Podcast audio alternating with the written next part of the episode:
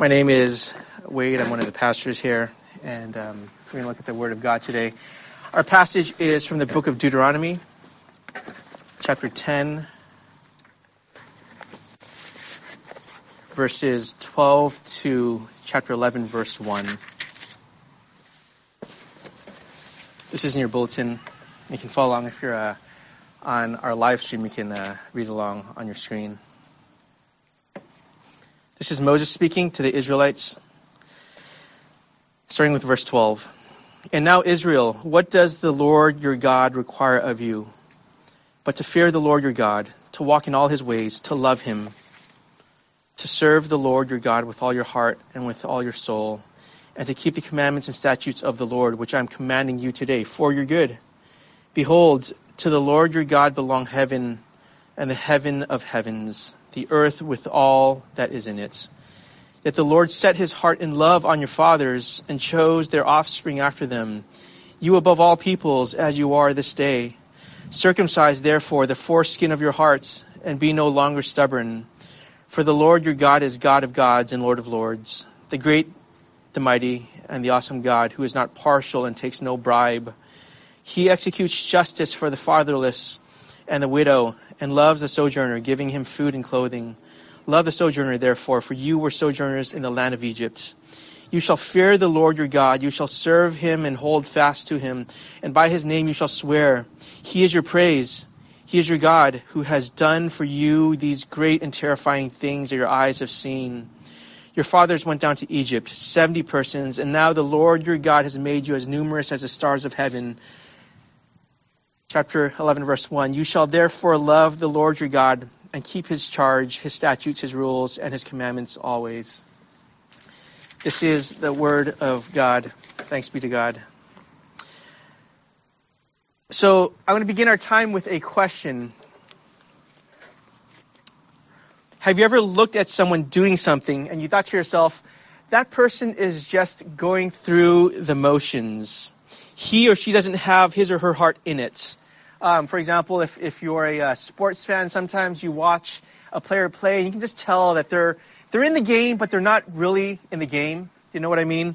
Or someone doing their job and you know they're only there for the paycheck. If you watch uh, some criticisms of actors sometimes is they appear in these films and people just say, um, they're just cashing a check because they know that the, the, they're, they're not really in the role. Have you ever looked at someone going through the motions? Um, or maybe a more pointed question is this Do you ever go through the motions? As a believer, as a Christian, do you ever go through the motions? When you're at church on Sundays or when you're around other believers, and when you spend time in the Word or when you pray, does it seem more like a burden than a joy? And you're just going through the motions. Uh, if so, um, I have two things. Number one, I don't think it's always bad to go through the motions um, because sometimes the motions are good. We go through something called a liturgy on Sundays, and what liturgy does is it gives shape to how we uh, hear from God, how we respond to God, how we how we worship God, how we pray, and we often don't feel that in our hearts but our hearts and our minds are being trained to go in this direction. So going through the motions in and of itself is not always bad, but you can't live like that forever. You go through the motions because you know that there is something worth going through the motions for. Do you ever feel like you're going through the motions? If so, then today's passage in Deuteronomy is for us, just as, mu- just as much as it was for the Israelites. So Moses is speaking to the Israelites before they're entering the promised land. This is the context. And we're nearing the end of Moses' speech to the Israelites.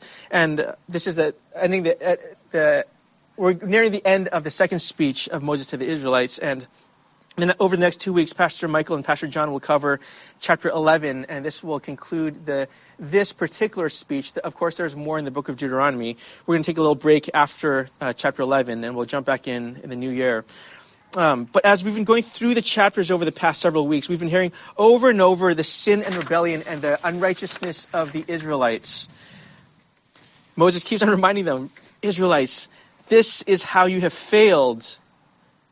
This is how you have sinned. But we've also been reminded of what God has done for them. He rescued them from slavery. He chose them. He set his heart upon them. And we're, we're told of what God would do for the sake of his people. So the question for the Israelites in this passage is this How do we live in light of the fact that we are under the rule of God? As God's people, how shall we live? But there's another question underneath that question, and it's this How can we live? How can we live in light of the fact that we are under the rule of God?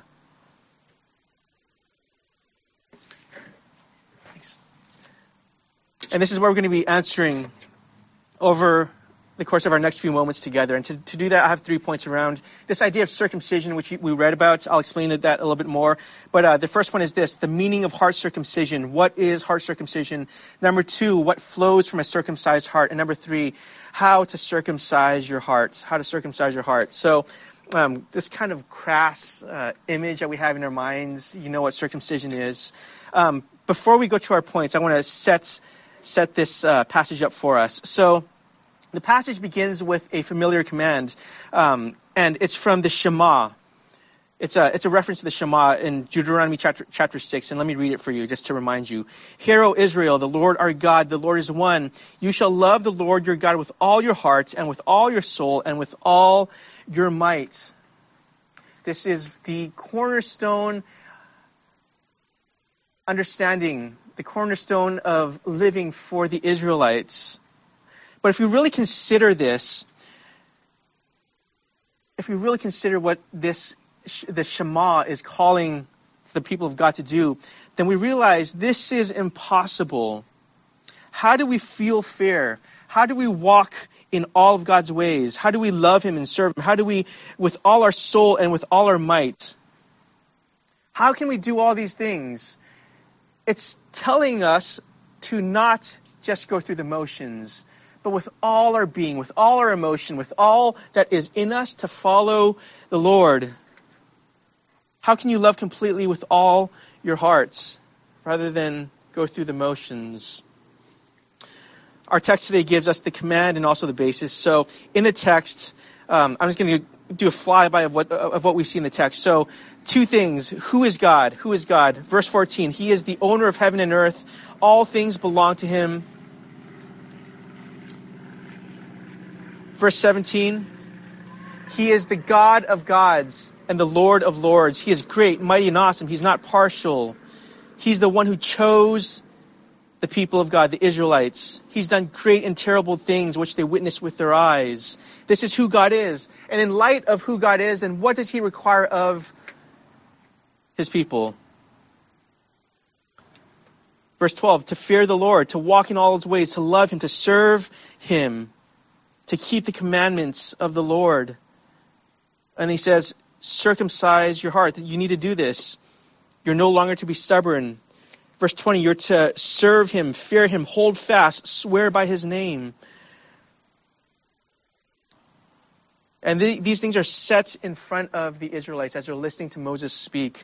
And they're to consider these things about God. They're to consider that these are the obligations, these are the duties that are set before them. This is what they're supposed to do.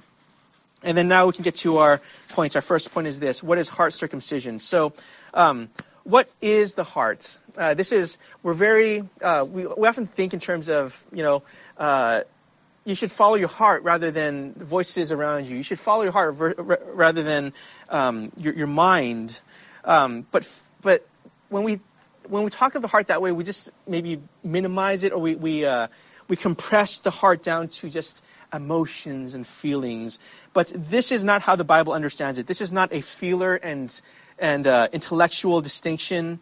Because everyone, all of us, we live out of our hearts. Because the heart is where our deepest loves and priorities are held.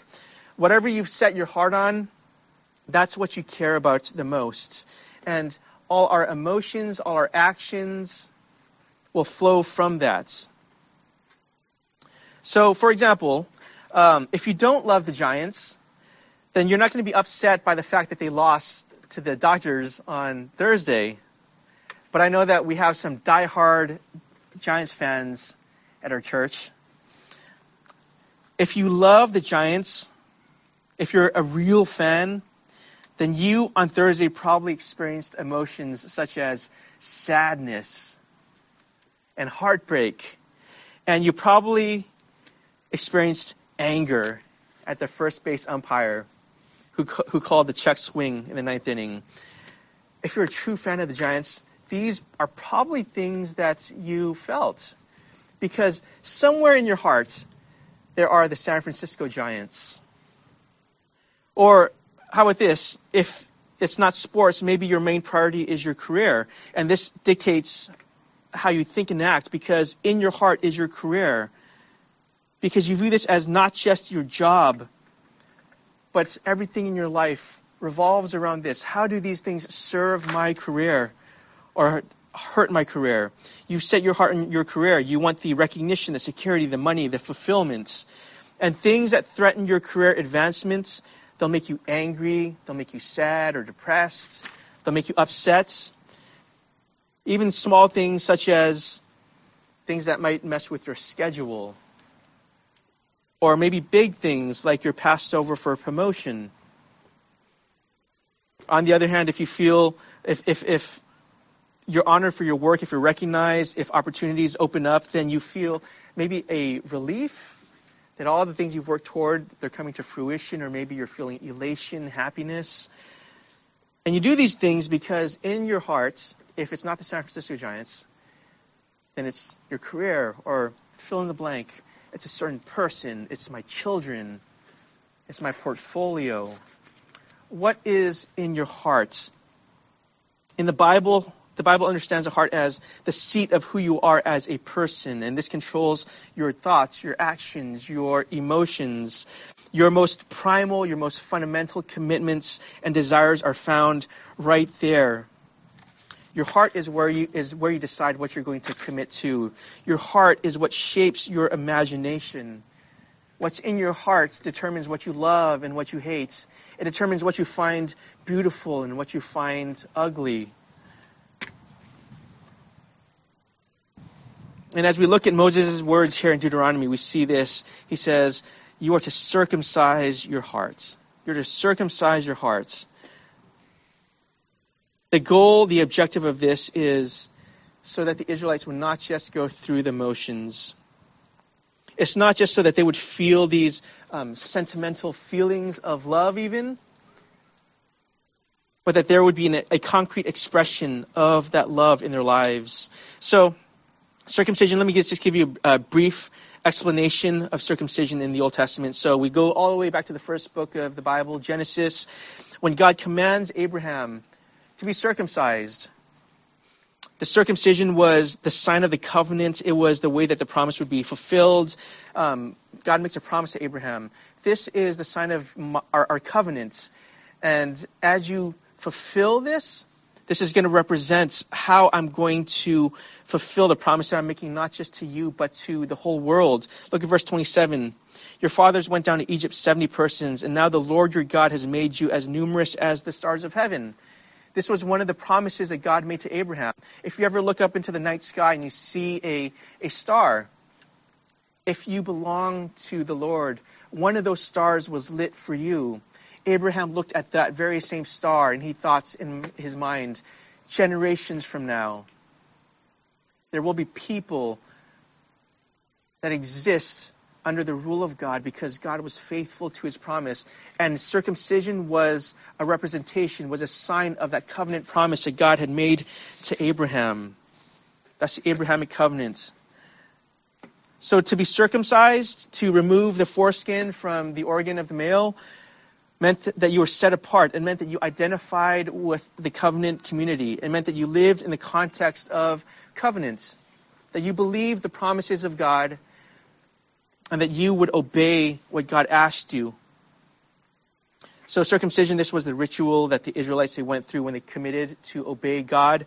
Um, it was them saying that this is just a physic, this is not just a physical thing, but it represents something far deeper. So when Moses is saying that you need a circumcised heart, he's saying this it's not enough to just do the thing, there has to be something deeper than that. You can't just obey God externally because circumcision represents not just the external, not just the body, not just the physical. It represents what is happening inside you, what's dictating your actions and your loves, your imagination, your desires. And what happens if your heart is circumcised and you don't do things because you have to? You do things because you want to, because you love to. So as we continue on in the text, we get a, a better idea of what heart, heart circumcision is. So in the Old Testament, in Abraham, in, in the Abrahamic covenant, it was a cutting of the foreskin from the organ. And here in Deuteronomy, it's cutting off something in your heart. It's cutting off that which causes your heart to not love things properly. It's to remove the hardness of your heart. And this is the stubbornness that Moses speaks of. Heart circumcision is cutting off that which cuts off the life to your heart.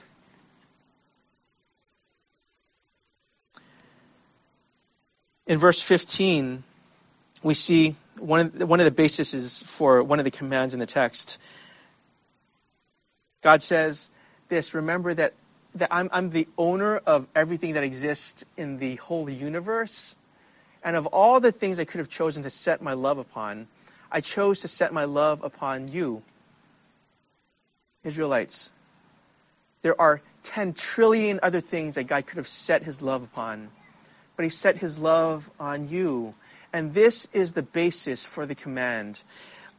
Here's what I'm seeing in the text is this that God chose you, God removed you from the land of slavery, and therefore you must remove that which still enslaves you. Heart circumcision. Remove that which is killing you. So, this was the standard for the Jews. It's not just to remove the foreskin, it's something that you do to identify yourself as a member of God's covenant community. It's you saying that you believe the promises of God. But of course, as the book of Deuteronomy, as the whole Old Testament tell, tells us, that even though there were these circumcised Jews, what was uh, real on the outside did not reflect the reality on the inside.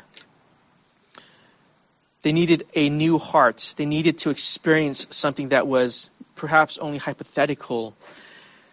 Um, if you read the news over the past week, uh, there was um, one of the main stories. Well, there are a lot of sto- main stories, but uh, what, what, was in the news a week ago was that uh, a guy named William Shatner went into space. Um, you might remember William Shatner. You might know him as the guy who played Captain Kirk in the original Star Trek TV series. Um, and what was his character? This was a captain of, I'm not a Star Trek fan, but I think it's the USS Enterprise. He just traveled through space. Captain Kirk spent all his time in space. But that was Captain Kirk. It wasn't William Shatner. William Shatner had never been to space. Even though this idea of space had defined his public persona, Captain Kirk never went to space until last week because a guy named J- Jeff Bezos said, I want to send William Shatner to space. If you bought anything from Amazon ever, you were part of this um, in enabling William Shatner to go to space. He spent three minutes up um, in outer space. And you can watch a video of this on the news or on YouTube. Just he's wide-eyed. He, looks like a child seeing water for the first time. And when he came back to Earth, he had a chance to talk to Jeff Bezos, and this is what he said. And um, you can also uh, just watch watch how he says it. It's it's actually pretty uh, moving. Um, this is what he said. It was so moving to me, his speaking of his time in space. This experience, it was something unbelievable. And here he's thanking Jeff Bezos. He says this You have done something What you've given me is the most profound experience I can imagine. I am so filled with emotion about what just happened. It's extraordinary. I hope I never recover from this. I hope that I can maintain what I feel now. I don't want to lose it. I am overwhelmed. I had no idea. You know, we were talking earlier about before going, this is before he went to space. Um, well, you know, it's going to be different. And whatever phrase that you ha- have, whatever uh, it was that explained this different view of things, that doesn't begin to explain, to describe it for me. What happened to William Shatner? His whole, almost his whole adult life was defined by this idea of space because he was Captain Kirk. But that was always theoretical until he actually went to space. What was theoretical became real. And to this, these circumcised Jews, perhaps this idea of living under the rule of this covenant making, covenant keeping God, perhaps it was theoretical. And Moses is saying this, he's saying this, that until your heart itself is circumcised, you're never going to experience the reality of the promises that were made to you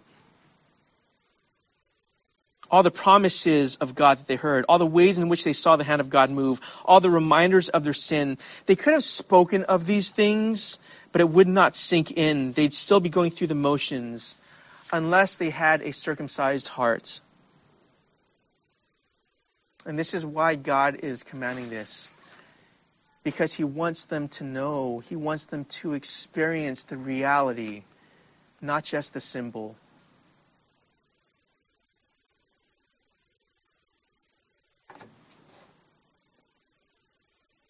And this is what God is saying to us, Indelible Grace Church. What does it mean to have a circumcised heart? Let me first talk about what it doesn't mean. To have a circumcised heart doesn't mean that you feel moved by the music or the sermons or the other elements of the service. It doesn't mean that you're impressed by what we do. It doesn't mean that you feel welcome by the people at this church. To have a circumcised heart does not mean that you find the Bible interesting or intellectually stimulating. To have a circumcised heart does not mean that you feel a sense of peace and comfort when you're in some type of religious setting.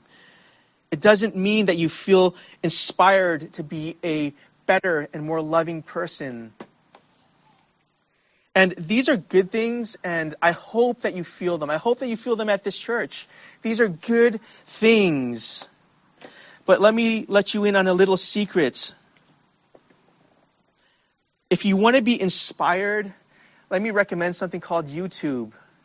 There are so many inspiring things that you can watch on YouTube that will move you deeply. And you don't need to hear about God or Christ in any of them. If you want to be informed, the internet, the library, books, they're going to teach you a lot more than what you're going to learn here. If you want some type of peace, you can do meditation. You can do mindfulness. Even atheists like Sam Harris, you listen to his podcast, a big fan of meditation and mindfulness. You don't need God for those things. I'm not saying that these are bad things, but if you're looking for inspiration or information, if you're looking for community, there are better places to do that than IGC or any church. But what if you want to experience the greatness of God? We have this Bible. If you want to experience the truth of this book, if you want it to make more than intellect, intellectual sense to you, if you want to see Jesus as beautiful and worthy of your entire life, if you want those things, then that requires that your heart be changed. That requires that your heart be circumcised. It means that you allow God to do the work of circumcision in your life. to love and feel and take delight in who God is and what He's done for you, this requires that all the stubbornness and rebellion of your heart be removed. This is heart circumcision. Are you going through the motions? Our second point what flows from a circumcised heart? Um, I think I've shared this before, but when I was a kid in elementary school, I took uh, three years of violin lessons from fourth grade to sixth grade, and I hated it so much. I hated violin lessons. I hated playing the violin. Um, I hated all that came along with it.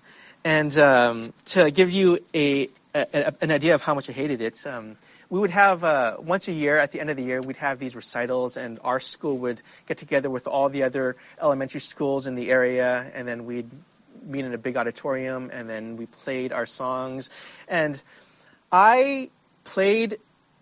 I moved my bow um, over the, the the violin along with everyone else, but my string, my, my bow never touched the string music never came out of my violin. I hated the violin. I didn't appreciate music. But then something changed. As an adult, now I love music. I listen to music for pleasure. When I was a kid, I listened to this music and it was a drag to me. So what happened? Something in me changed. Part of it was that I, I started learning an instrument that I actually enjoyed, which was guitar. I started listening to country music when I was in um, middle school. That's developed in me a love of music. And now, instead of a chore, as it was when I was a kid, now it's a joy. What happened? I experienced something as it was meant to be experienced. And the Israelites here that Moses is speaking to, Israelite, Israel, Moses is telling them, you need to have your heart changed. You need to live out of a new identity. If you have a circumcised heart, something in your life is going to change. And two things I'm going to point out in this passage. Number one is this that as the Israelites listen to Moses, they're hearing again of their previous identity. Moses is saying this that you should remember back in the day that you were saved from slavery in Egypt with your circumcised heart, you should not just recall your plight before you were rescued, but you're to feel the truth of that freedom. You're to remember the covenant that God had made with you. You're to identify with this God, this rescuer, who rescued you from oppression and this is what we see in verse 18 that he executes justice for the fatherless and the widow. He loves the sojourner, giving him food and clothing. And therefore, this is what you're supposed to do. Verse 19 you are supposed to love the sojourner because God loved you when you were a sojourner. Your identity changes when you have a circumcised heart. He says this that this is what you were, but this is now what you are. You experienced the work of God in your life, and therefore you are to show other people by your life that this is who God is. Your life should reflect the work of God in your own life. The heart that is loved is a heart from which love flows. If you remember these words from Jesus in the Gospel of John, whoever believes in me, as the scripture has said, out of his heart will flow rivers of living water. When God does a work in you, it might be slow, but eventually your heart will change, and out of your heart will flow rivers of living water to bring life to the people that God has put in your life. If our hearts are changed, then our hearts toward other people is changed as well. That's the first thing. The second thing is this you give to God not to get something from Him, but simply because you love Him. Look at verse 17. For the Lord your God is God of gods and Lord of lords, the great, the mighty, and the awesome God, who is not partial and takes no bribe. Here we get this idea of partiality and bribe taking and it speaks to this propensity that we have in our hearts to make deals with God. Have you ever tried to bargain with God?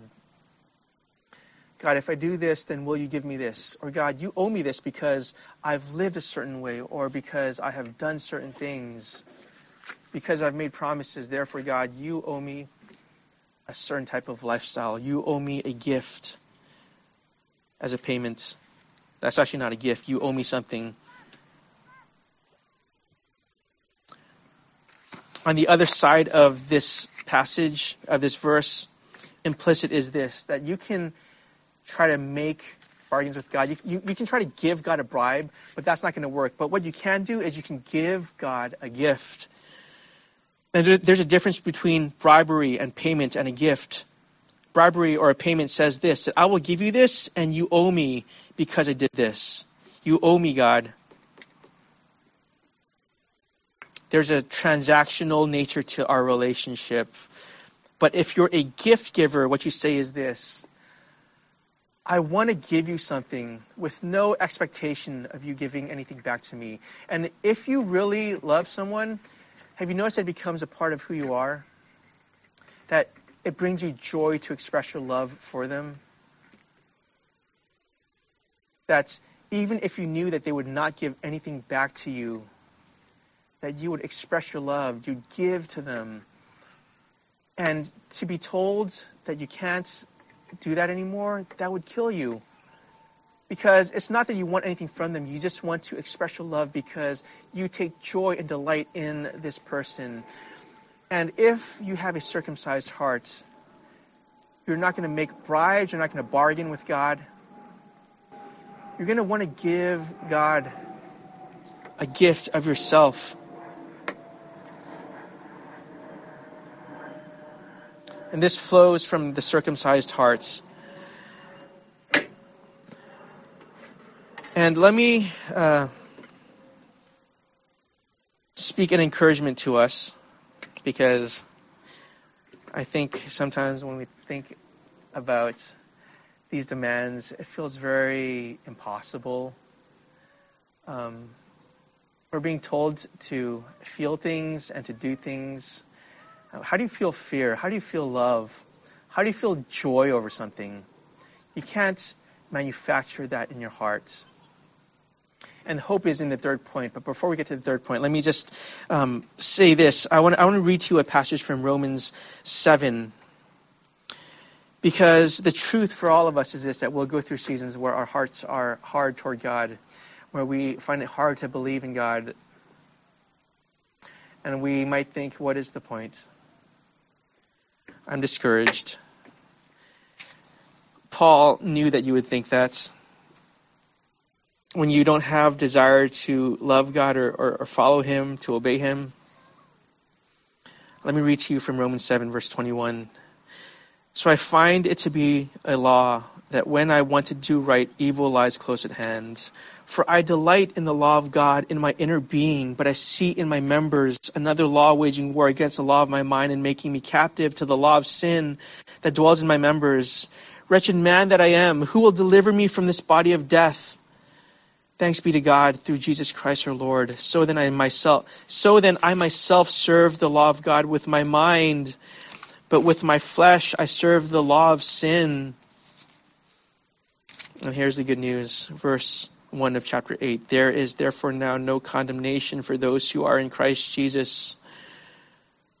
For the law of the Spirit of life has set you free from free in Christ Jesus from the law of sin and death. You might be a new creation, but even new creations take time to grow.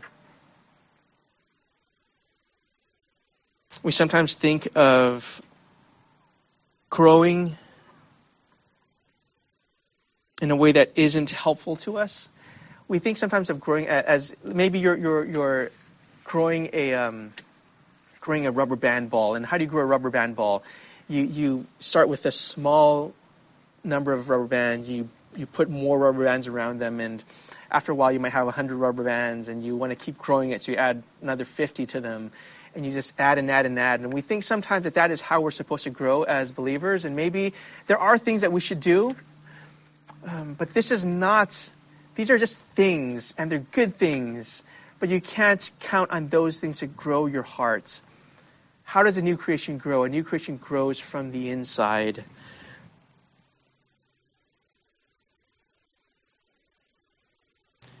If the Spirit of God is working in you, He'll grow you from the inside so that your heart expands. It becomes more sensitive. It becomes more tender. It loves God more. This is the work of the Spirit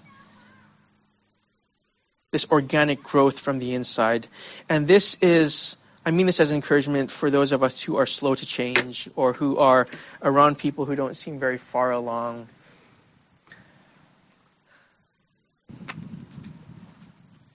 Be patient with the work of God in your life.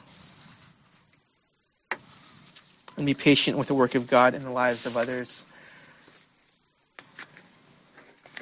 just because you're a new creation doesn't mean that you're going to change instantaneously. And this is the um, one of the beautiful things about being in uh, a community is you're going to see people through awful things. Um, you're going to dislike them and hate them very often. But is God doing something in them? Um, I love what C.S. Lewis says that one day you're going to see these people that perhaps you just did not like. And you're going to be tempted to worship them because of all the glory. Because God did something in their lives, and maybe God is going to do something in your life as well. How do you have a circumcised heart? This is an impossible thing to do. Discouraging if you don't understand the gospel. And let me speak the gospel to you. How do you circumcise your heart? Our third point, final point. Let me end with this. You circumcise your heart by submitting to what God is doing in your life. You let Him wound you. Flannery, Flannery O'Connor, she has this beautiful line, which I've used probably 15 times in my sermons over the past few years, that grace must wound before it heals. Grace must wound before it heals. Sometimes you let God wound you with the surgical knife that removes the foreskin from your hearts. and as we move forward in the book of Deuteronomy, in sometime in 2022, we're going to look at Deuteronomy 30, but let me give you a preview. It says this that God is going to be the one that circumcises your hearts. God is going to be the one that is going to set you apart. God is the one that is going to give you this new identity as a son or a daughter in the covenant community. God is going to be the one that will change you from the inside. Do you have trouble trusting God? Do you have trouble loving God? Do you have trouble loving other people, what's going to change that? Only God will. Only God can. This is what circumcision of the heart is. And as we talk about circumcision, this is a very unpleasant thing. You might be saying this Why is it that God has given us such a gross image, this removal of flesh? from this very intimate body part? Why is there blood involved? Why is it so? This isn't something that you should be talking about in public. Couldn't God have done something easier? Like, couldn't He just put a mark on you? Couldn't God have just said, you know, why don't you wear certain types of clothing and that's going to be the sign? Why? Because God wants us to be grossed out by this idea of circumcision referring back to this Abrahamic covenant, when Abraham made his, this covenant of God, you can look at this in Genesis 15. Uh, animals were cut in half, and one part of the, one one section of the animals were put on one side, another part of the animals was cut put on the other side, and Abraham walked in the middle through this bloody mess. It was meant to be gross. And what was Abraham doing? He, as he was walking through this, the, the, the dead animals, he was making this promise. He was saying this, that if I am disobedient to you, may there be blood spilled because it's so offensive to you. Abraham, he was acting out the curse of the covenant. When he walked through the pieces, he was saying this, that if I don't obey, may I myself be torn to pieces. This is what circumcision is, that there's blood and that there's pain.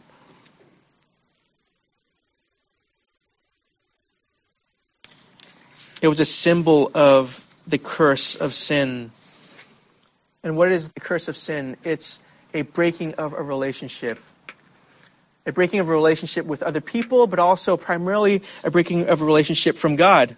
Circumcision represents well, the thing that we ought to experience a cutting off from people and from our Creator. So, what's necessary? God, in His love upon you, He said He gives you a new heart. Sammy mentioned it in the the comments to the Apostles' Creed. Is that He removes this heart of stone and gives us a heart of flesh. And this is how He did it. On the cross, Jesus was cut off. On the cross, Jesus was bloodied. On the cross, Jesus was nailed to the cross, taking our place, being cut open, his blood being, being poured out, so that our relationship with the Lord would be restored. Jesus said, My God, my God, why have you forsaken, forsaken me? What was happening? Jesus wasn't just being physically cut, like circumcision. This very famous passage in Isaiah 53, it says that he was pierced for our transgressions. It says that he was crushed for our iniquities, that the punishment that brought us peace was upon him. By his wounds were healed. And then here's this very interesting line. It says that Jesus was cut off from the land of the living. This is the curse of the covenant, the curse of sin in the context of covenants, that Jesus was cut off Circumcision is a cutting off. Our sin is a cutting off from the land of the living, but Jesus took our place. This is the gospel that Jesus took your place, and instead of hatred being put upon you, you're lavished with love. God wants to circumcise your heart because He loves you more than you can imagine. He loves you more than you love your own preferences and your own comforts. He loves you. He loves you. He loves you. And Paul says in Colossians 2 this this is the truth for us. Colossians chapter 2, verses 11 and the following verses In him also you were circumcised with a circumcision made without hands. This is not a physical circumcision by putting off the body of the flesh, by the circumcision of Christ. Having been buried with him in baptism, this is the New Testament equivalent of circumcision, in which you were also raised with him through faith in the powerful working of God who raised him from the dead and you who were dead in your trespasses and the uncircumcision of your flesh, God made alive together with him, having forgiven us all our trespasses by canceling the record of debt that stood against us with its legal demands. This he set aside, nailing it to the cross. Jesus was cut off on the cross so that you would never be cut off from the Lord, so that you would have a new heart so that your life can reflect this new heart and life. And we're going to sing a song in just a few moments. Nate's going to lead us in this song from, I think it was the 70s or 80s. It was written by Keith Green, I believe. Create in me a clean heart, O God. Create in me a clean heart. This is our prayer. It's not a prayer that God would help you get your act together. It's not a prayer that God would give you the tools you need to circumcise your own heart. It's saying, God, only you can do this. Only you can do this. Renew a right spirit in me. That's what we're going to ask God, ask the Lord to do. Let me um, close in prayer. Uh, Father God, we um, are amazed that you would do what we cannot do. We're amazed that the requirements that you ask of us, that you fulfill those requirements. I pray that we would respond in worship and love, God and we're sorry for all the times that we haven't done that. Um, but God, give us hearts of flesh. I pray that you, you would remind us of who we are, God, and that this would cause us to worship you with our lives. We pray this in Jesus' name. Amen.